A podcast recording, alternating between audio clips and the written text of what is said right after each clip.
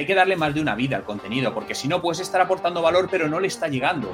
Hay personas que prefieren a lo mejor esto verlo en vídeo, otros escucharlo y otros a lo mejor leerlo, porque les encaja mejor. Lo importante es conocer a tu audiencia y darle aquellos formatos que prefieran o dárselo en distintos formatos y que ellos elijan. Bienvenido a Comunicar más que hablar. Soy Jesús Pérez Santiago y este es el podcast de los que quieren crear su propia audiencia.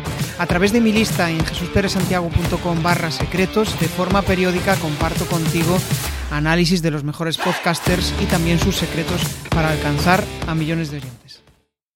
Hablaba con Juan fuera de cámara de que mm, el hecho de vivir por encima de tus posibilidades, pues muchas veces es un gran atranco, ¿no? A nivel económico y también a nivel de, sentido de lo que estás haciendo, porque lo que vas a encontrar es que en caso de que tengas un negocio vas a actuar siempre desde la necesidad, porque no vas a tener los recursos suficientes como en caso de que tengas una reunión de ventas, en caso de que tengas cualquier situación, vas a actuar desde una situación siempre de indefensión.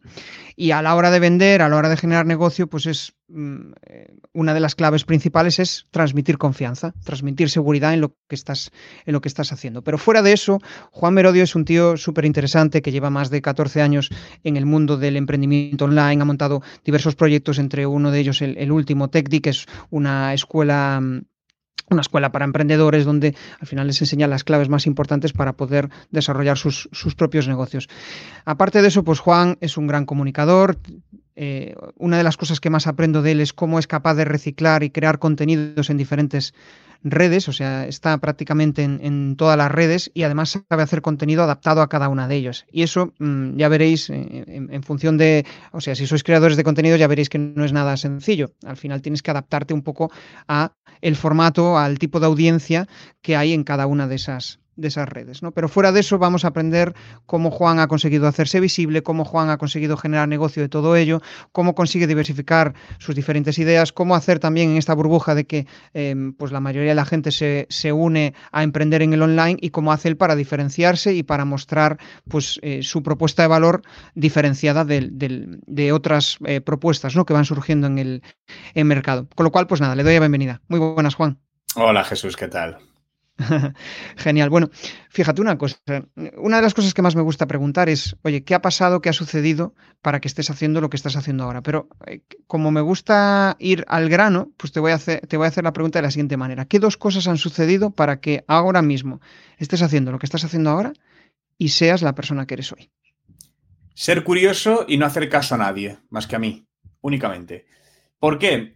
Ser curioso al final es lo que te hace explorar, salir de la zona de confort, probar cosas nuevas independientemente que conlleve que a veces te, equivocas, te caes, ¿no? Y, te levantas y, sigues. Y el no hacer caso a nadie es porque al final tenemos muchas voces a nuestro alrededor, desde que hay redes sociales todavía más voces eh, que a veces no son tan, tan buenas, pero a veces tienes voces cercanas que, aunque lo dicen con todo el cariño, pero te pueden llevar por el camino equivocado.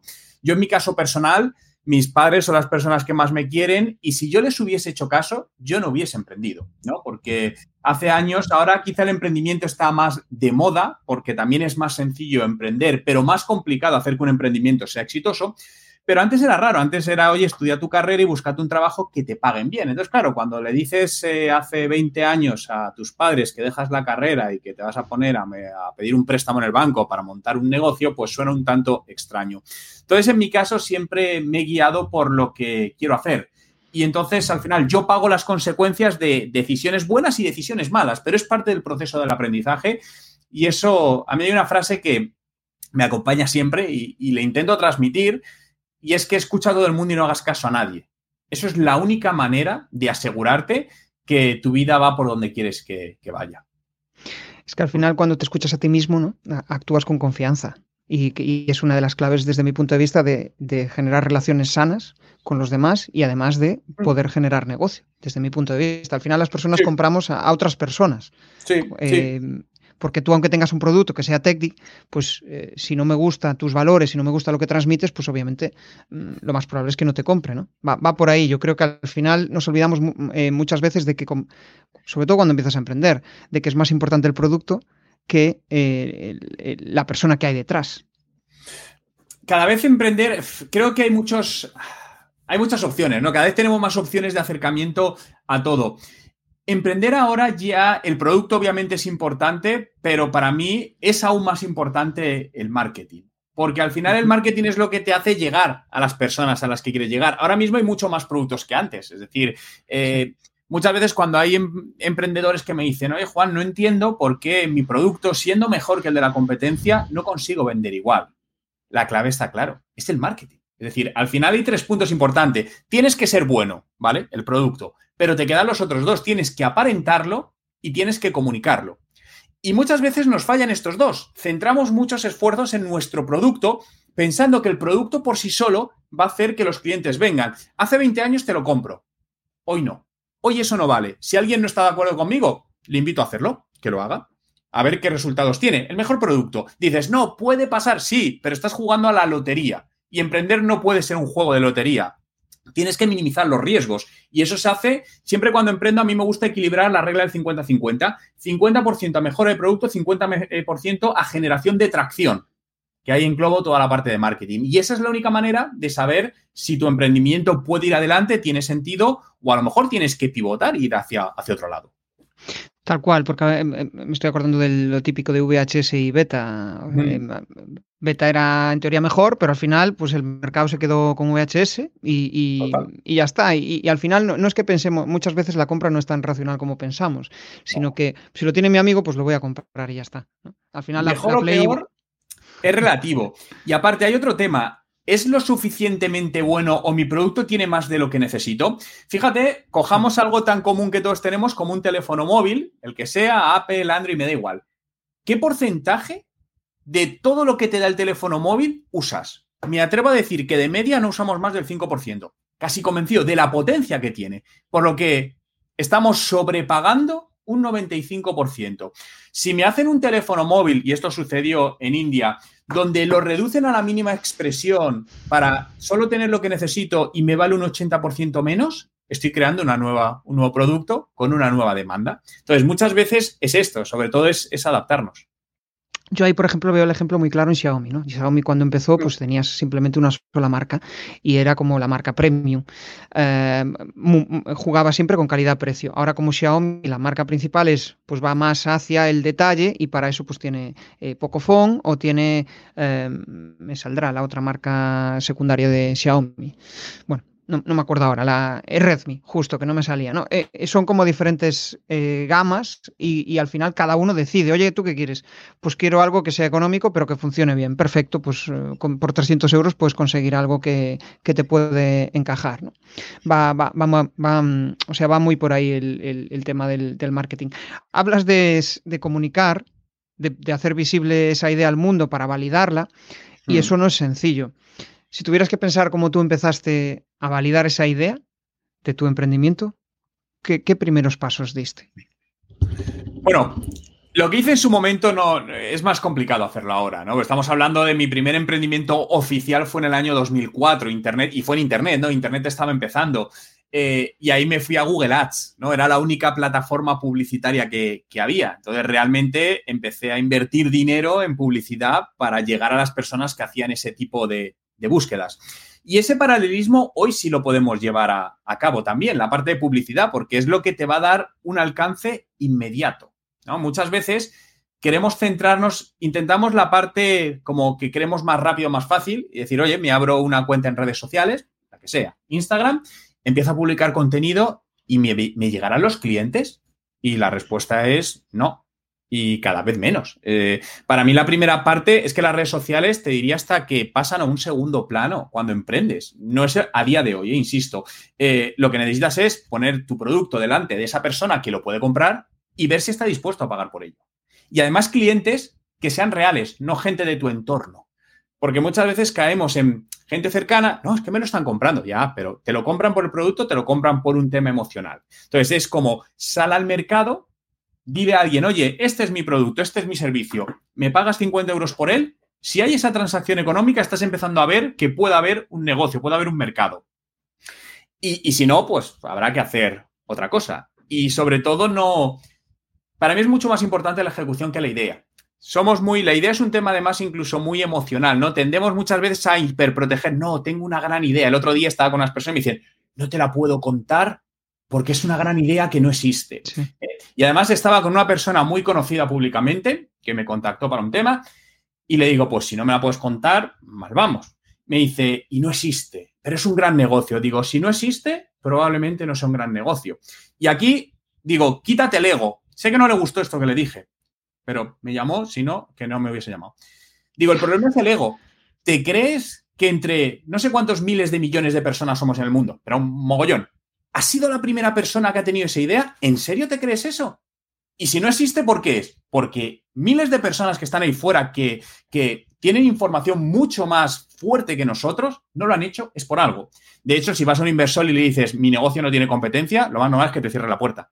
Porque si no hay competencia es por algo pues a lo mejor no, no, hay tracción, ¿no? Entonces, no sé, me he ido un poquito del tema, pero creo que, realmente al final lo importante es conexionar tu idea, tu negocio con las personas, que es lo que decías antes, al final vendemos a personas. tiene todo el sentido. Y, el hecho de ocultar esa idea lo que hace es que no la puedas validar, no puedas ejecutarla. La, cosa va más de salir de tu cabeza y de lo que tú crees que puede ser el producto ideal y hacer cosas, validar, validar y validar. Ahí es donde está la... Además que... Eh, no, di, di, Jesús. Dale, dale, dale. No, que, que algún día tendrás que sacarla. Y en el momento que la saques, será pública y alguien te la puede copiar. Y va a tener miles de recursos una gran empresa para copiártelo y robártelo en cuanto lo saques. Por lo tanto, creo que es ponerlo delante, generar buenas barreras de entrada que dependerán cada negocio para que lo dificulte y para que llegue un momento que si tu idea es buena y funciona, en lugar de que te la roben, te la compren. Y esta es la clave al final pongas unas fuertes barreras de entrada para que esa empresa le sea más fácil comprarte el negocio que hacerlo desde cero. Fíjate las grandes tecnológicas que, hacen. WhatsApp, Facebook podía haber creado un WhatsApp. ¿Qué hizo? Lo compró por mil millones de dólares. Por algo será. Claro, se ahorra todo el tiempo, ya, ya compra una marca creada y que está funcionando, ¿no? Correcto. Y, hostia, ahí me haces pensar, tío, ¿cómo, ¿cómo creas una barrera de entrada potente? Bueno, dependiendo del tipo de negocio, pero en el caso, por ejemplo, de WhatsApp, ¿cuál es una de las grandes barreras? Es decir, ahora mismo cualquiera de nosotros puede crear un WhatsApp. Tecnológicamente, en su esencia, no es complejo, tecnológicamente. ¿Cuál es la mayor barrera de entrada que tiene WhatsApp? Economía de escala. Es decir, economías de redes, perdona, economías de redes, donde al final, aunque hagas un WhatsApp mucho mejor con más funciones, ¿Cómo haces para mover a 50 millones de usuarios que dejen de utilizar WhatsApp, se desinstalen la aplicación, se instalen la tuya, que es mucho mejor, y la empiecen a usar? Muy difícil. Esa es su barrera de entrada. En este caso, una economía de red. Hay otro tipo de negocios que la, barrera de entrada puede ser una patente registrada, por ejemplo. En otros casos puede ser el know-how que tienes, ¿no? Depende si es producto o, o si es servicios. Pero esta es una pregunta que todo emprendedor se debe hacer. ¿Cuáles son las barreras de entrada que tiene mi negocio? Es mm. importante. Fíjate, fíjate, hay una cosa, eso me hace pensar en la marca personal. O sea, en la marca personal yo creo que la mayor barrera de entrada eres tú mismo. Sí, total, total. Pero la marca personal tiene, como todo, pros y contras. Eh, no es escalable. Una marca personal no es escalable porque al final eres tú. Entonces dices, oye, no te puedes replicar. La única manera de, de hacerla crecer es aumentar lo que cobras por el mismo servicio ya está. Pero al final, si te dedicas a dar conferencias como hago yo, pues es que no puedes decir, oye, voy a poner a un segundo yo digital, de momento no se puede, no sé si en el futuro se podrá, haciendo conferencias. Pues no se puede. Pues estas son las limitaciones que tiene también. Con, esto, o sea, ¿a dónde quiero ir con esto? Porque el tema de la marca personal eh, yo cada vez lo veo más, incluso en marcas, eh, pues yo qué sé, eh, marcas de ropa, incluso gente, los centenias lo están haciendo muy bien, ¿no?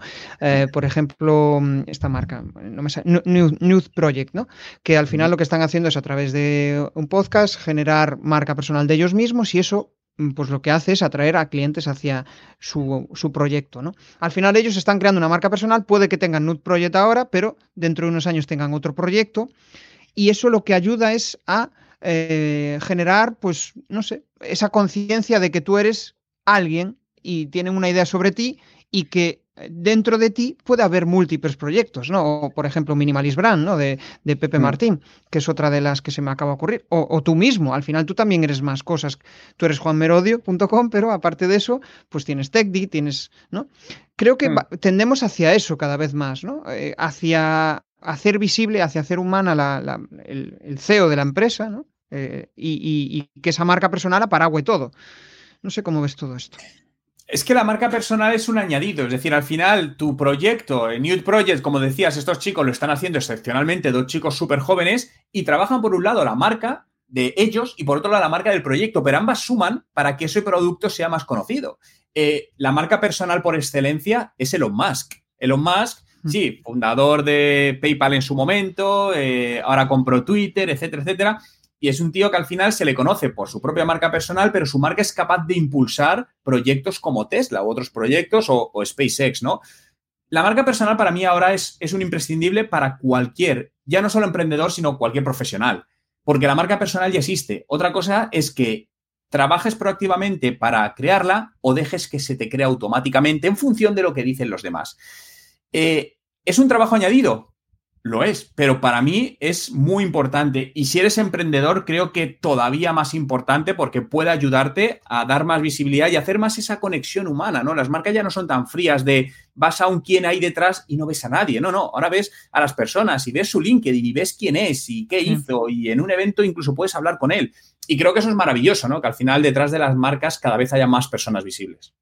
Sí, cada vez menos, creo que hay em, como menos miedo sigue habiendo a exponerse. Yo creo que, eh, por ejemplo, en LinkedIn la mayoría, el otro día había un dato que el 90% de la gente simplemente es mirón y solo un 10% mm. interactúa. Imagínate, ¿no? ¿Hasta qué punto? Em, ¿Hasta qué punto hay oportunidad en, una red social como, como LinkedIn? Pero sigue siendo una barrera importante el hecho de exponerte, el hecho de generar muchísimos miedos, ¿no? El miedo a, la exposición, el miedo al que dirán, el miedo a determinadas cuestiones que mm, hace que muchas personas no se atrevan a, hacerlo.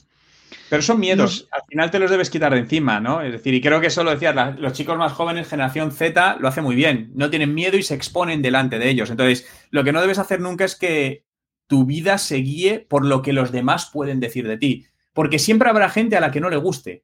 Cuanto antes lo asumas, mejor. Yo ya asumí hace muchos años que hay gente a la que no le gusto. De esa gente no me preocupo, pero también hay gente a la que le gusto. Me preocupo de esa. Justo, eso son tu audiencia. Es una de las frases que más me gusta, ¿no? Aquellos que no le gusta lo que hacen o no valoran lo que hacen porque igual están en otro punto de su vida o porque mm, ya saben lo que sabes tú y no, necesitan de ti, esos no son tu audiencia, ya está. Simplemente mm. es em, aceptarlo, ¿no? El, hecho de querer agradar a todo el mundo, a, quien menos agradas es a ti mismo. sí, es un tópico. Sí, sí, sí. Em, investigando un poco sobre ti, joder, eh, en una de las entrevistas que, que te escuché, eh, pues hablaba sobre el tema de la formación, ¿no? que me parece un tema súper interesante. ¿Hasta qué punto, pues bueno, eh, los chavales al final no pueden elegir, es formación reglada y demás, pero después cuando ya salen al mercado, el hecho de que surjan nuevas opciones, nuevos tipos de, escuelas de negocio que puedan formarse a través de YouTube, porque si tienes el tiempo necesario, eh, las ganas, puedes aprender muchísimo más que igual haciendo... Mm, eh, pues eh, no sé, un máster eh, reglado de, una universidad pública, probablemente si, tienes las ganas y, empiezas a hacer cosas, probablemente aprendas muchísimo más en todo ese proceso que, haciendo un máster específico, ¿no? Y, ahí a, donde voy es que yo lo que veo es que con este nuevos, estos nuevos proyectos, como puede ser el de TechDi o como puede ser em, el, de Ojoyer, que, que tiene la, la, Escuela de Emprendimiento, yo creo que eso puede ser una oportunidad para que la gente, para que los chavales mm, eh, tornen hacia ese tipo de formación. No sé, esto estoy pensando a, largo plazo, ¿no? Y que dejen de lado la, formación reglada, pues yo que sé, pues no, mira, no voy a hacer una carrera, voy a hacer esto y esto me va a abrir oportunidades. ¿Qué opinas de todo esto? Porque esto es un, mercado por explotar impresionante, ¿no? Cada vez lo están haciendo más. Es decir, yo creo que nuestra generación ha sido la última en ser engañada con las titulaciones universitarias no lo digo yo, no hay más que verlo. Eh, se generan al día, salen al año más títulos universitarios en Derecho, en Medicina, de los que pueda asumir eh, eh, un país. Esto es, un hecho. Y la gente más joven ya se ha dado cuenta de todo esto. Y dicen, oye, de hecho yo tengo un amigo que es emprendedor y le dijo a su hija, justo antes de hacer la universidad, tengo este dinero, ¿te pago la universidad o te lo doy para montar un negocio? Tú eliges. Y realmente la chica eligió montar el negocio, cosa que me parece muy acertado. Y con esto no quiere decir que las universidades no sean útiles. Yo estuve en la universidad, dejé la carrera al cuarto año, también hay que decirlo, pero, pero creo que las universidades aportan un gran valor y cada vez están trabajando por hacer una aportación mayor, pero todavía hay mucha desconexión con la realidad del mercado. hablando el otro día con un chico joven que estaba en, la universidad y me dice, es que nos vienen, eh, tengo un profesor de un tema de emprendimiento que nunca ha emprendido. sí, eso es Para mí, eso se llama estafa, porque para hacer algo tienes que haberlo vivido. Es decir, es muy difícil, al final no te puedes poner en la piel de un emprendedor de verdad. Si no has sido emprendedor, si no has vivido lo que es ser emprendedor, los, los éxitos, los fracasos y, y todo. Genial, ahora está YouTube, hay mil plataformas donde la gente puede aprender un montón a su ritmo, con profesionales que están en el día a día y que te pueden transmitir eso que hoy mismo les ha pasado, eso que están aprendiendo, ya sea de marketing, de emprendimiento. Y creo que eso es maravilloso, esa democratización de, de, la educación. Y cada vez no solo los más jóvenes, sino personas más mayores se dan cuenta de ello y de que ya no es necesario pagar una barbaridad de dinero para acceder a una buena formación. Justo, yo creo que ahí lo que dices de, de, oye, que os estoy dando clase y no he emprendido nunca, ¿no? Creo que ahí em, hay como, habría que diferenciar, en plan, pues fijaros, mira, yo soy un estudioso del emprendimiento, he estudiado todo esto de determinadas empresas, me he estudiado cómo funcionan sus modelos de negocio y lo que os voy a ahorrar es, pues, años de tener que estudiar todas estas empresas, yo os lo voy a dar masticadito, pero yo no os voy a enseñar a emprender, os voy a enseñar pues, los casos de éxito de X empresas. ¿no? ¿Hasta qué punto mm, eh, lo, que, lo que sucede es que las asignaturas van en el lado contrario, van hacia yo te voy a enseñar a emprender, pero ¿cómo vas a enseñar a emprender si tú nunca has emprendido? ¿no? Ahí es más complicado. Pero sí que, oye, soy friki de esto, controlo mucho, he investigado muchas empresas y gracias a eso eh, pues te puedo dar las claves que he aprendido de estas, de estas empresas, ¿no? Que esto es muchas veces lo que sucede. A veces eh, uno de los mayores síndromes del impostor que hay a la hora de lanzar negocios es como, joder, eh, hay gente que va a saber mucho más que yo de este tema, pero eso siempre va a suceder. Siempre, no pasa nada, eso no es un problema. Al final estamos en constante aprendizaje y quien piense lo contrario, creo que, creo que mal, pero realmente el aprendiz, tú realmente aprendes cuando haces, no aprendes en una clase. Eh, hmm. Yo daba muchas clases antes presenciales en escuelas de negocio y normalmente pues eran clases pues en un típico máster tres horas de clase, ¿no? Es decir, hora y media, un descanso, hora y media. Y yo siempre les decía a los alumnos, digo, tenéis que dedicar fuera de clase al menos cuatro veces el tiempo que estamos dedicando en clase. Lo que significa que si tenemos tres horas de clase necesitas cuatro por tres, doce horas para aplicar lo que aquí estamos viendo y realmente fijar y aprender el conocimiento. Si creéis que aprendéis estando aquí, sentados escuchando, el 99% lo vais a olvidar. Está demostrado científicamente. Por lo tanto, el aprendizaje tiene que ser un proceso proactivo y de práctica. Me dices esto, tú sabes emprender, me has dicho todo esto, esta teoría, genial, eso tiene un valor brutal. Ahora, ¿cómo lo pongo en práctica? Había personas que me dicen, Juan, pero yo no tengo un negocio. Bueno, créate una web falsa, que lo puedes hacer, y simula que te estás creando un negocio. Se puede hacer, pero hay que querer hacerlo.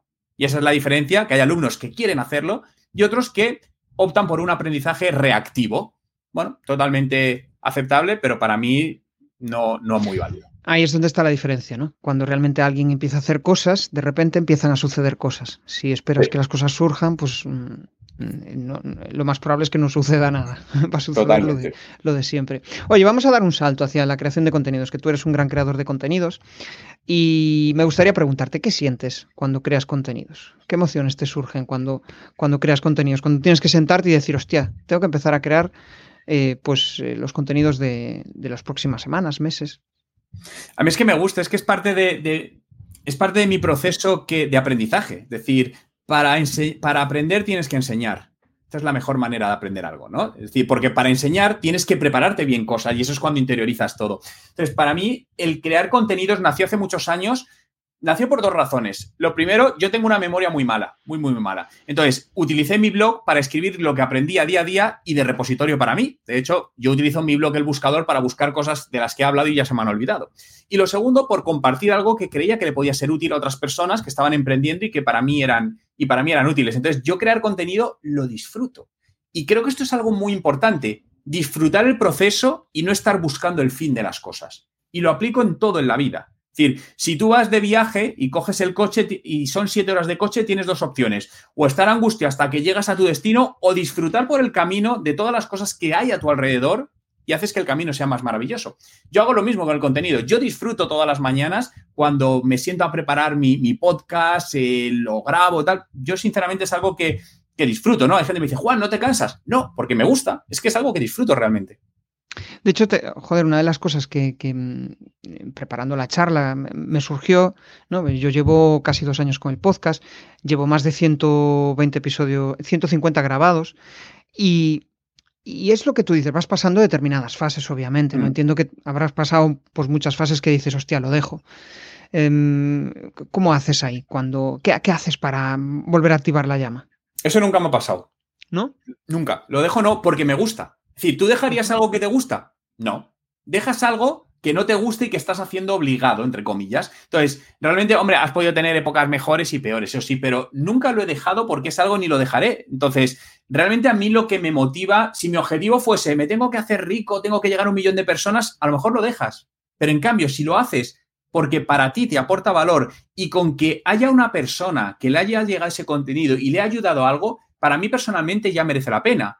Hombre, ojalá llegase a un millón de personas y pudiese ayudar a un millón de emprendedores. Sería maravilloso. Pero realmente ese no es la, el motor de mi generación de contenidos. Es algo que lo hago porque aprendo, porque me gusta y porque creo que es una manera también de aportar un legado a la sociedad que perdure hoy y en el futuro y ayude a, mucha gente en ello. De hecho, yo tengo esa misma sensación. O sea, por ejemplo, yo cuando hago un, bueno, quizá mi mayor reto es eh, ser mejor comunicador que ayer. Siempre tengo ese reto a nivel personal, ¿no? Quiero mejorar a nivel de comunicación, ¿no? Otra de las cosas que también me reté al principio cuando empecé el podcast era el de eh, ser mejor escuchante. Porque al final cuando estás entrevistando a la gente, y para que eso sea una conversación, pues hay que escuchar y mucho, ¿no? Entonces es para mí un entrenamiento muy bueno para, para escuchar, porque es, es, es brutal. Y, después compartir, justo cuando de repente te llega un mensaje y, te dicen, ostras, que me has ayudado, pues eso em, es súper chulo, ¿no? A todos nos gusta que, nos digan que hacemos las cosas bien. Eso es algo que, mola. Em, es que lo, tuyo, o sea, con el podcast, 13 eh, años, pues, no, ¿cuánto, llevas con el podcast? Llevaré 13 años, sí, sí, no sé, empecé a hacer podcast cuando nadie hablaba de podcast, es decir, pero realmente lo hacía porque digo, pues escribo un post y lo hago en podcast porque habrá gente que lo prefiere escuchar. Y así nació, ¿eh? no fue por otra cosa. Obviamente había muchas menos escuchas de podcast antes, pero yo digo, esto seguro que algún día funciona. Digo, porque a mí esto del podcast me parece una pasada, ¿no? Y evidentemente, fíjate, estos dos últimos años, tres años, cómo está creciendo el podcasting. Sí, sí, ahora hay el boom, ¿no? Es, y aparte creo que la gente ya está empezando a percibir el valor que tienen este tipo de conversaciones. No solo conversaciones de, de, podcast, sino también un podcast en, solitario también puede aportar mucho, ¿no? El, Total. El, poder... A mí, por ejemplo, yo, por ejemplo, soy más de escuchar que de leer. Me gusta, me gusta eso, ¿no? Me gusta el escuchar reflexiones cuando voy andando. Es como que aprovecho esos ratos libres para disfrutar de algo, aprendo algo nuevo y, cuando quieres aprender cosas, pues siempre tienes ese, reto, ¿no? Para mí el podcast es, aprendizaje. Hay otras personas, por ejemplo, que tengo entrevistado aquí, que para ellos es, em, pues más que aprendizaje, entretenimiento. Bueno, pues eh, es, totalmente libre, ¿no? Al final cada uno elige el, camino. Em, al final tienes diferentes estrategias de comunicación, ¿no? Pues el podcast, eh, Instagram, LinkedIn, si tuvieras que decir cuál es la estrategia que mejor te funciona para captar leads, ¿cuál, es la estrategia y cuál es el canal? Es que es un sumatorio. Esto es como a quién quiere más, a papá o a mamá. Mm, necesito a los dos.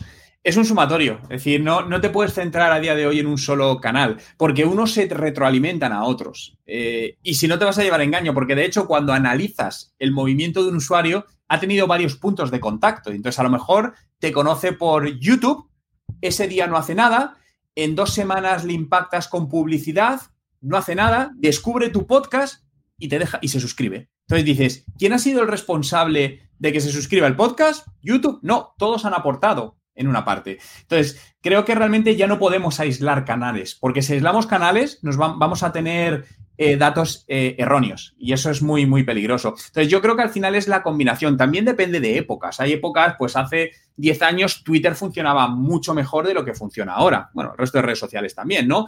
Pero YouTube está funcionando muy bien ahora. Por ejemplo, está volviendo a coger fuerza.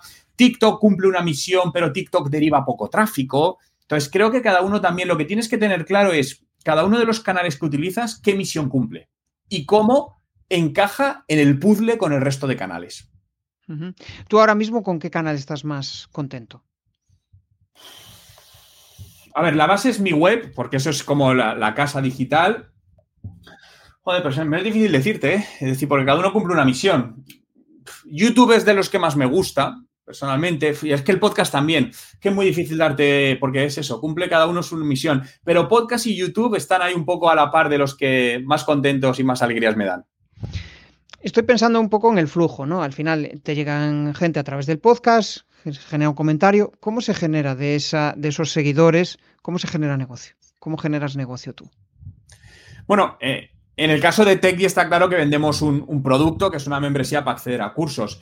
En mi caso, yo mis, mis negocios giran en torno a, creador de contenido para, marcas, a conferenciante y a consultor para empresas. Entonces, realmente eh, esas son mis líneas principales de, de, actuación profesional. Entonces, al final, el contenido lo que hace es hacerte visible cuando alguien necesita alguno de estos servicios, que te encuentre, te contacte, hay una conversación y si esa conversación estamos de acuerdo en términos, pues vamos adelante con ella. Claro, a partir de ahí, de esa conversación es donde se genera negocio. Yo, yo lo que percibo en diferentes redes Em, es que va hacia públicos objetivos diferentes. Por ejemplo, ah, no recuerdo en qué reces que publicas muchas cosas de innovación, ¿no? Eso va claramente hacia un público pues, más emprendedor, más curioso, ¿no? Eh, en cambio, en el podcast, pues vas más enfocado hacia eh, marketing digital en, general, ¿no? O sea que es como que vas filtrando y, mm, si tuvieras que decirnos los dos, tres públicos objetivos a los cuales eh, te gusta comunicarle, ¿cuáles, cuáles serían? Bueno, generalmente mi público objetivo está eh, un poco en, la generación millennial, generación baby boomer, aunque poco a poco estoy trabajando también para llegar a la generación más joven, porque es alguien además de los que me encanta aprender y aprendo, aprendo muchísimo. Pero sobre todo es un tema también de, intereses y por eso a veces eh, decías el podcast, tengo dos podcasts, el de marketing digital y el de negocios en crecimiento. ¿Por qué? Porque son temas distintos. Es decir, puede haber personas que le interesen las dos cosas, pero no a todo el mundo. Hay gente que puede tener un negocio y le interesa el marketing digital, pero hay gente que trabaja para una empresa en marketing digital y no le interesa cómo hacer crecer un negocio, cómo liderar equipos.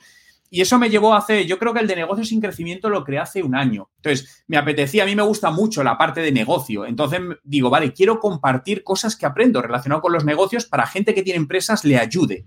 Y por eso nació. Y ahí no hablo de marketing, hablo de temas relacionados con puro negocio. Una de las cosas que veo que haces muy bien es el tema de reciclar contenidos, pensando un poco en lo que me acabas de decir. Y mm, lo que pasa es que, bueno, pues cada, cada contenido al final, mm, yo por lo menos, ¿no? Como lo veo yo. Eh, para mí hay como un núcleo principal que es mi podcast y de ahí es donde salen los diferentes contenidos para las diferentes redes. ¿Tú tienes un contenido principal a partir del cual de ahí reciclas o eh, te organizas en función de cada una de las redes? ¿Cómo, ¿Cómo haces, cómo es ese esquema mental de, oye, pues parto de este contenido y a partir de aquí empiezo a reciclar contenido? Ese contenido principal lo llamo contenido base y en un 70% parte de mi video podcast. Ese es el punto de partida. Y de ahí podcast, vídeo, eh, infografías, contenidos, etcétera. Y luego un 30% son contenidos escritos que van para, para mi web o para artículos en, el LinkedIn, ¿no? Que también estoy, eh, también estoy generando. Pero al final, reutilizar contenido, a ver, generar contenido, sabes que es complicado, es decir, lleva mucho trabajo y mucha dedicación luego el alcance se ve limitado por los algoritmos de, redes sociales. Entonces, eh, hay que darle más de una vida al contenido, porque si no, puedes estar aportando valor, pero no le está llegando a la, persona adecuada. Entonces, creo que, creo que esto es muy importante. Incluso, además, hay personas que prefieren a lo mejor esto verlo en vídeo, otros escucharlo y otros a lo mejor leerlo porque les encaja mejor. Lo importante es conocer a tu audiencia y darle aquellos formatos que prefieran o dárselo en distintos formatos y que ellos elijan. Tal cual, me estoy acordando de, eh, yo creo que era Oscar Feito, que hablaba en el podcast que eh, hace 10 años o así, eh, empezó con el podcast y resulta que los artículos del blog no, pues no tenían muchos lectores, de repente el mismo formato pasó a leerlo en el podcast y tenía pues eh, miles de oyentes. ¿no? Eh, al final cada, cada uno, mm, tu audiencia puede que valore más ese tipo de cosas y igual le gusta más escucharte porque tienes una voz eh, pues melódica o lo que sea y no les gusta leerle. ¿no?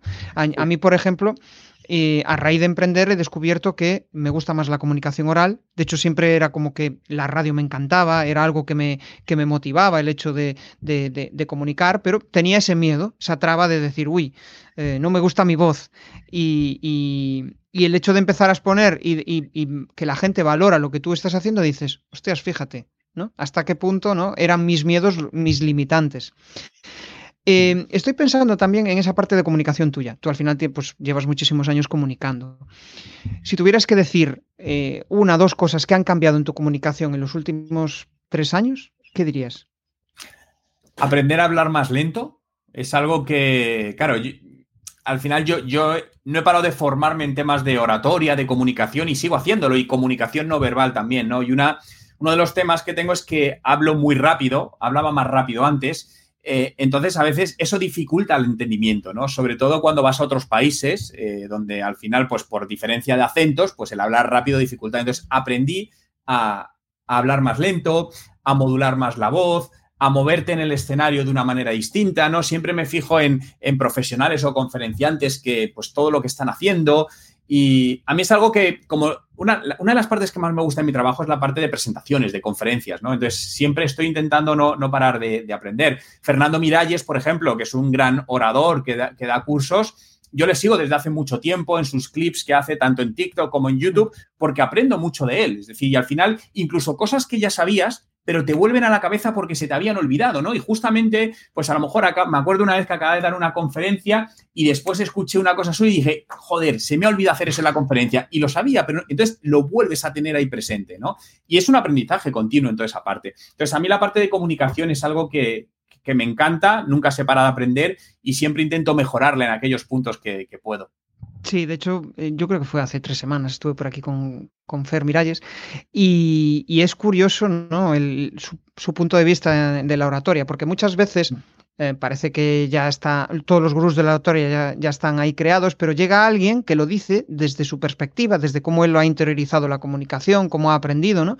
Y de repente conectas mucho mejor con su mensaje, porque igual lo dice de una forma sencilla o porque lo dice de una forma más, más calmada. A mí em, es, una persona que me parece muy, muy inspiradora. si tuvieras que decir la principal cosa que hace que tu negocio funcione, ¿cuál sería, Juan? Eh, estrategia y data. Es que creo que al final la clave para encontrar el camino adecuado es saber hacia dónde quieres ir, es decir, la estrategia, y saber cómo reconducirla. Porque tú dices, vale, voy por allí, ya, pero por allí es una. Luego va por allí y te, encuentras un muro. Entonces tienes que saber y estar preparado para saltar ese muro, porque si no, el muro te paraliza y no vas para adelante, ¿no? Entonces, siempre soy muy. Eh, me centro mucho en crear una estrategia muy liviana, no algo muy complejo, sino más bien una hoja de ruta, me gusta llamarlo más porque es algo, es como un mapa, ¿no? Cuando llegas a un destino y te empiezas a mover, y luego medir todos los datos para saber, para entender mejor y tomar mejores decisiones. Al final, olvidarme mucho más de la intuición o, o el yo creo, yo pienso que, o toda la parte subjetiva, y si los datos me están diciendo que haga esto, aunque no lo crea, voy a hacerlo, porque los datos me lo están diciendo. Entonces es un tema de probabilidades, al final es un tema matemático de jugar con probabilidades. Es tratar de eliminar esa emoción que te puede... Ahí yo creo que también, al principio hablabas sobre la intuición, ¿no? Es mm. hasta qué punto calibrar la intuición y los datos, ¿no? Em, porque a veces la intuición igual te dice algo y los datos te dicen otra cosa. Ahí, ¿qué, qué sueles primar? Dependiendo en qué sea, pero también tengo que decir que la intuición es, tiene una base científica y es una acumulación de experiencias. Entonces, muchas veces decimos, es que la intuición me dice por así, esto no viene por ciencia infusa, esto viene porque tu experiencia te hace tener esa intuición. Por lo tanto, la intuición para mí es la inteligencia más poderosa que existe. Yo le hago muchísimo, muchísimo. Y en muchos casos me coincide con los datos.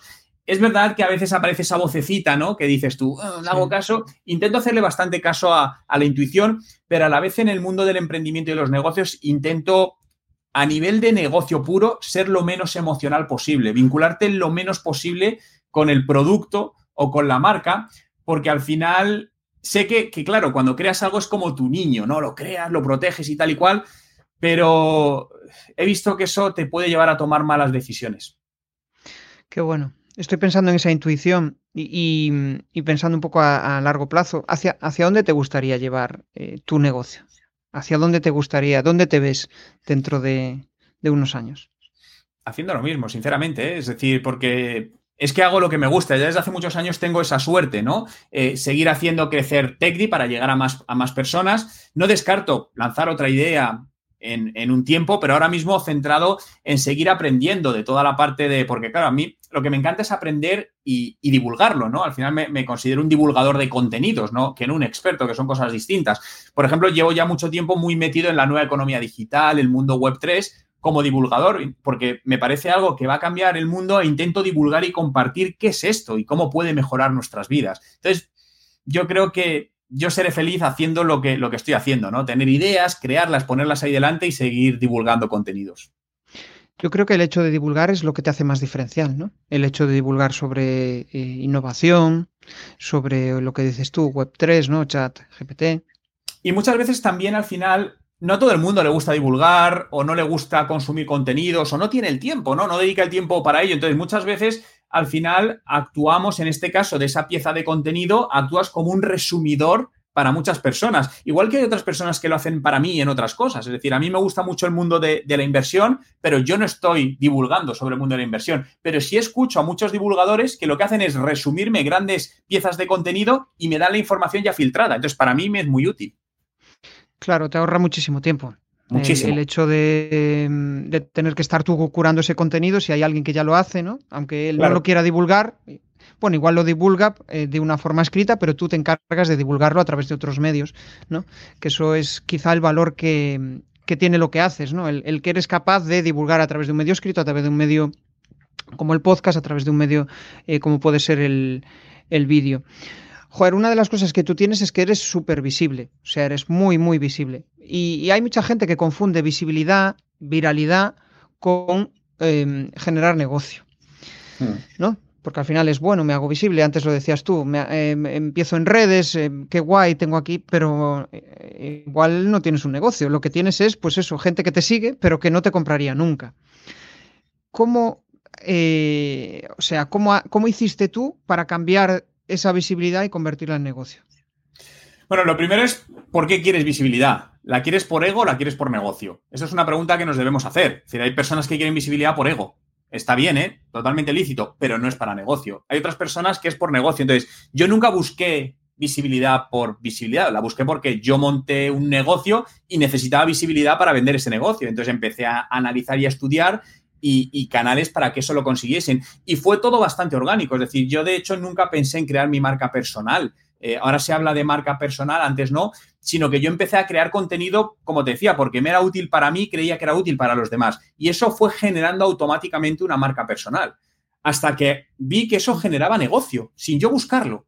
Y ahí ya fue cuando dije, ahora esto hay que mirarlo como un negocio y empezar a establecer estrategias de negocio como tal, de comunicación, de relaciones públicas. Y es lo que fui haciendo, ¿no?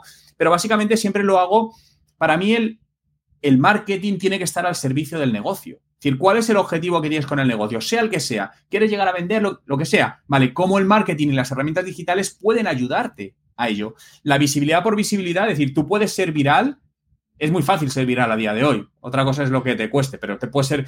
Pero eso te, te suma a lo que quieres conseguir. Un claro ejemplo, mira, eh, y este me gusta compartirlo para, desmontar mitos. Eh, un vídeo que subí a, Instagram, bueno, a Instagram y lo subí a TikTok también. En TikTok eh, generó más de medio millón de visualizaciones en muy poquitos días. ¿Sabes el tráfico que, ya no digo negocio, ¿eh? Tráfico que generó eso a mi web? Cinco visitas. Por lo tanto, dices, no, medio millón. Sí, sí, está muy bien. Métrica vanidosa, está genial. Ahora, aterricemos eso. Si es para negocio, ¿vale algo? Pues la verdad es que muy poquito. Me estoy acordando de un comentario de que ponía hoy Javi con suegra en LinkedIn eh, que hablaba, vale, tengo más de 40.000 seguidores. En las, eh, me ha bajado la tasa de, em, de engagement con eh, las, o sea, con, con mis seguidores, una barbaridad. Y, sabéis que no me preocupa porque tengo una estrategia de venta.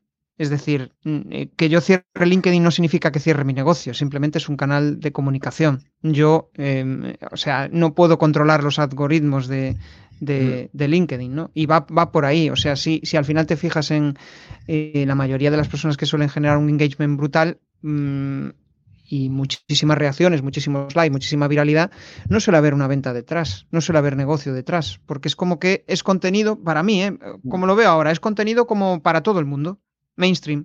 ¿no? Es como, para que algo se viralice, es como que tiene que haber eh, una esencia de entretenimiento, de, mm, tengo esa percepción. Por lo menos en TikTok es así. Al final es 50 segundos de, puro entretenimiento y, ya está. Igual con una newsletter en la cual tienes a 300 personas muy bien seleccionadas, consigues, vendes muchísimo más que, a través de, TikTok. ¿Qué te ofrece TikTok? Yo creo que lo que más, la mayor ventaja es que te recuerden, ¿no? Que digan, ah, este tío lo vi en algún lado. y que de ahí se pueda generar negocio. Tengo esa, claro, es una estrategia. Pero sí vuelvo a lo mismo, no debemos caer en métricas vanidosas, es decir, tengo 40.000 suscriptores en, me da lo mismo, en Instagram, en YouTube. ¿Para qué? Pero por un simple hecho, si cada vez que publicas solo YouTube le dice a 40, oye, que ha publicado Jesús. Entonces, es un fake esos 40.000. Eso tendría sentido si cada vez que yo publico llegas a los 40.000 y dices, oye, que Jesús ha publicado un vídeo. ¿Por qué? Porque tú has trabajado esa comunidad. Y ahí es donde las redes sociales nos lo han jugado, que se veía venir. Y por eso yo defiendo tanto la nueva evolución de Internet de la Web 3, porque rompe todo esto. Todas las comunidades que hemos creado todos nosotros en redes sociales, tú has creado la tuya, cada uno hemos creado la nuestra, para que luego, ¿a quién pertenece? No a nosotros, a ellos. Y no puedo hacer nada. Eso no está bien. La Web 3 cambia este paradigma y dice, no, a partir de ahora tú generas la comunidad, la comunidad es tuya. Tú has, tenido, has generado 40.000 personas que te siguen. Las 40.000 personas te van a seguir y van a ver el contenido, que sean ellas quienes digan que no. Y por eso esta evolución y por eso yo estoy fascinado con los próximos años que van a venir de Internet y cómo los creadores de contenido por fin vamos a poder ser dueños de verdad de nuestras comunidades. No como ahora, que nos hacen creer que somos dueños, pero es mentira. Realmente son solo números.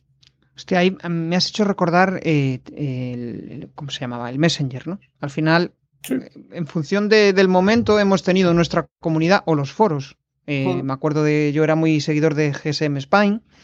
Y, me gustaba muchísimo aprender sobre tecnología ahí, ¿no? Pero eso poco a poco ha ido como evolucionando. Ahora puede que esté en Discord, ahora puede, habrá otra gente que esté en Mastodon, habrá otra gente que esté en otras redes, ¿no? Y, sabes qué, tío, yo, o sea, yo creo que la web 3.0 es una oportunidad fantástica, pero va a depender mucho de que eso se popularice y que la gente esté ahí. Y también, no, yo creo que no todo es para toda la vida, ¿no? Al final va evolucionando y habrá momentos en los que digas, pues, em, es que, por, ejemplo, ¿no? ¿Hasta qué punto a través del podcast se puede generar comunidad? Y e, es un medio tuyo, dependes también un poco de la exposición que te dé Spotify o la exposición que te dé Evox o la exposición que te dé Apple Podcast, ¿no? Pero bueno, si, si están suscritos a tu canal, te van a escuchar. O sea, van a recibir esa notificación, ¿no? Pero no todos. Es decir, Spotify mm. hace lo mismo. Al final tú puedes tener 10.000 seguidores y les llega a, 300. Volvemos a lo mismo. Entonces, ¿para qué genero seguidores? ¿Para qué los estoy generando? No nos equivoquemos. Que yo estoy generando el contenido para Spotify, que yo estoy llevando tráfico a Spotify, que Spotify me paga cero. ¿Por qué? No.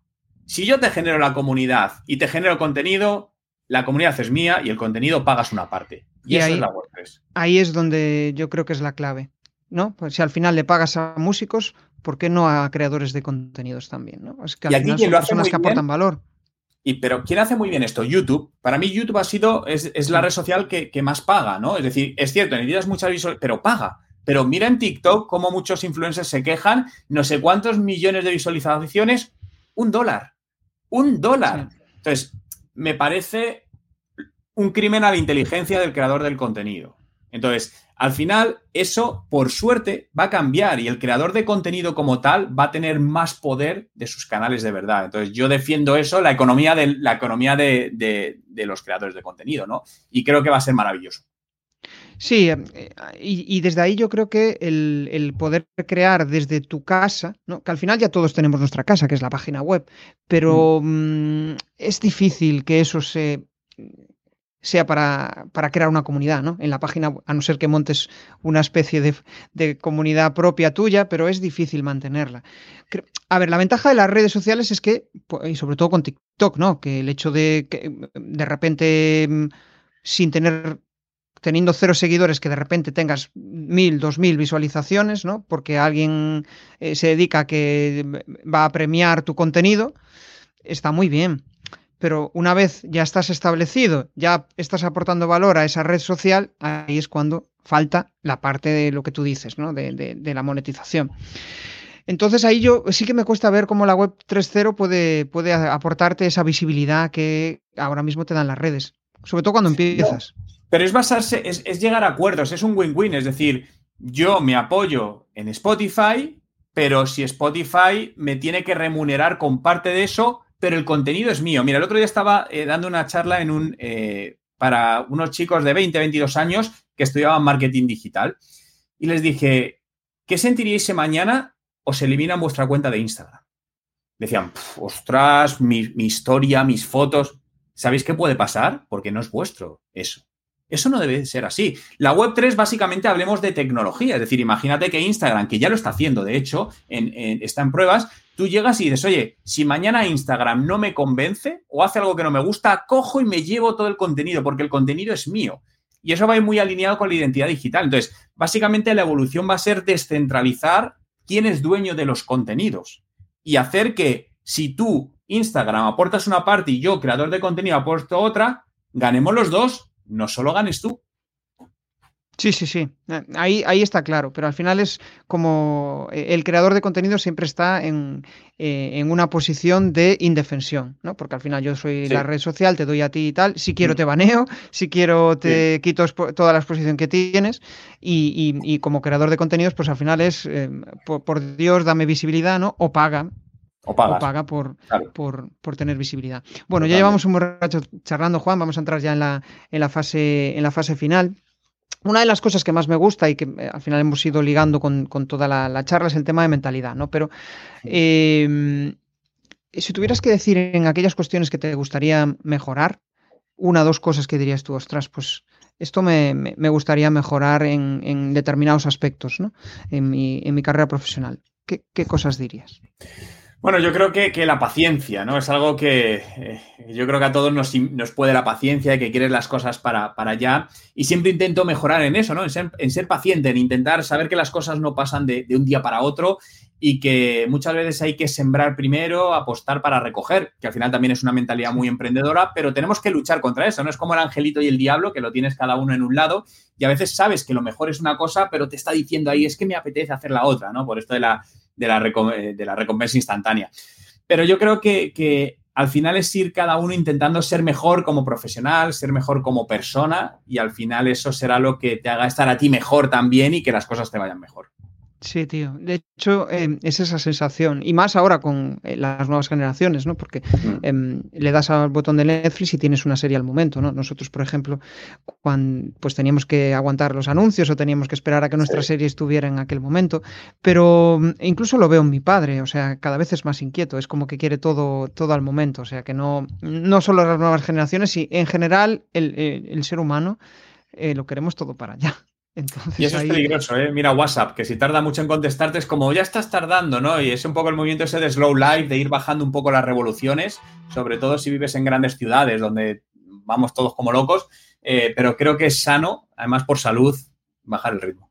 Sí, sí, sí, sin lugar a dudas. Y, eh, sobre todo cuando paras. Sí, no, sé si te pasa, pero a mí con los podcasts, por ejemplo, hay gente que me dice, no, es que los podcasts son muy largos. Pues a mí me da paz mental, porque es una hora donde estoy escuchando eso y estoy centrado en eso. Y en cambio hay mucha gente que, no, no, no, yo prefiero TikTok, pero al final es que TikTok son microvídeos, te está dando dopamina constantemente y al final acabas y dices, em, ¿qué me llevo de todo esto? ¿No? Que, he estado aquí una hora viendo vídeos y ¿qué me he llevado? En cambio en un podcast pues te puedes llevar cosas chulas porque es más, más, más parado. Em, entramos en fase final. Te voy a hacer las cuatro preguntas incómodas que yo le llamo y aquí pues eh, la incomodidad está en que tienes que o bien responderme con una frase o, con, una o con una palabra. Eh, la primera, eh, tu mayor aprendizaje de vida. Mm, resiliencia. Vale. ¿Cómo lidias con tu comunicación interior? Intentando verla desde fuera. Creo que a veces coger perspectiva es bueno. Guay. Eh, una cosa que te quitarías de tu vida. Los políticos. No de mi vida, pero de la vida de todos. Guay. Y la última, un reto para los próximos 12 meses. Eh, volver a aprender a tocar el piano, que es algo que empecé, lo paré y estoy yo te quiero volver a retomarlo. Ah, guay. Bueno, es un buen reto, un reto chulo. Bueno, pues hasta aquí ha llegado la charla. Ahora sí que aprovecho para que compartas eh, tus coordenadas. Con esto me refiero a pues, eh, tu página web, algún proyecto que quieras compartir, si quieres lanzar algún spam de valor, alguna reflexión final, Adelante. No, yo creo que lo más sencillo, quien tenga más interés sobre el mundo del emprendimiento, marketing digital, nuevas tecnologías, van a Google, ponen Juan Merodio y ahí encuentran mi web y todo lo que, lo que quieran encontrar. Qué bueno, genial. Bueno, yo me llevo varios aprendizajes de la charla. Quizá de los más importantes es el hecho de que, oye, mm, aparte de emprender, aparte de hacer cosas, aparte de em, trabajar tu marca personal, pues mm, piensa en el largo plazo. No pienses en los resultados a corto porque lo más probable es que te lleves un chasco. ¿no? También será un aprendizaje en ese camino. Yo, desde mi punto de vista, todo lo que hacemos en la vida es, un aprendizaje. Y a partir de ahí, cuando asumes que em, has cometido ese error, que mm, eh, tienes que virar, ¿no? Que lo, que decías tú, que me parecía súper interesante, tienes que virar, a veces estás ensimismado en tu cabeza en el proyecto va a ser así y de repente te encuentras con un muro en el mercado que nadie te quiere lo que estás haciendo. Y de repente iteras un poco y dices, ostras, fíjate, eh, antes no me escuchaba nadie y ahora he hecho este pequeño cambio y de repente tengo a eh, pues muchas personas que quieren escucharme, que quieren comprarme, que quieren seguir lo que yo estoy haciendo. Y con esto, pues nada, me despido. Ha sido un placer charlar contigo, Juan. Nos vemos en el siguiente episodio. Un abrazo. Hasta pronto, gracias. Si te ha molado este episodio del podcast, pues déjame un maravilloso like o un precioso comentario en tu plataforma habitual de podcasting. Si quieres dar más visibilidad a tu marca y llegar a nuevas audiencias a través de un podcast, te cuento cómo puedes crear tu propia estrategia de comunicación en jesusperesantiago.com.